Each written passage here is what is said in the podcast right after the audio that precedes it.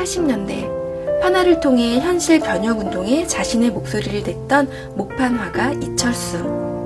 당시 그가 새긴 대형 걸개 그림은 운동권의 상징이었으며 민중운동의 도구이자 깃발이었습니다.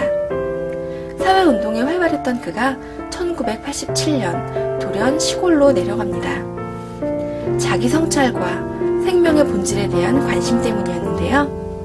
지금껏 자연을 벗삼아 그림을 그리고 농사를 지내온 그가 신작 이철수의 웃는 마음을 가지고 돌아왔습니다.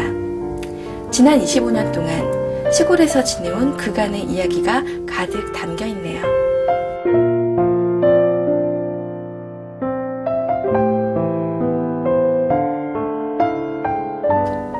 이철수의 웃는 마음은 자연과 생명에 관한 글을 쭉 써왔던 에세이 작가 박원식이 이철수와 나눈 이야기를 판화와 함께 정리한 책입니다.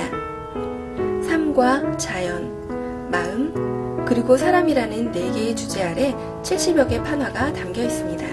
세상살이와 농촌에 살면서 온몸으로 느끼는 모든 소소한 생명들, 스스로 자신을 찾아가는 과정인 마음 공부, 인간관계에 대해 이야기하는데요. 농사를 지으며 깨닫게 되는 자연의 끈질긴 생명력, 오늘의 자신을 잊게 한 사람들과의 인연, 지지리도 가난했던 젊은 날의 이야기 등 25년 동안 농부와 파나가로 살아온 그의 이야기가 정겹고 재미있습니다.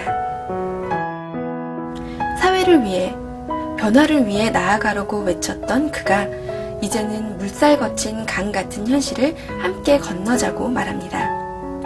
예전보다 부드러워진 그의 마음이지만 사람을 생각하는 마음만큼은 오히려 더 뜨거워진 것 같습니다. 25년 만에 돌아옴이 더욱 반가운 이유입니다. 지금까지 라이브 추천의 김정미였습니다.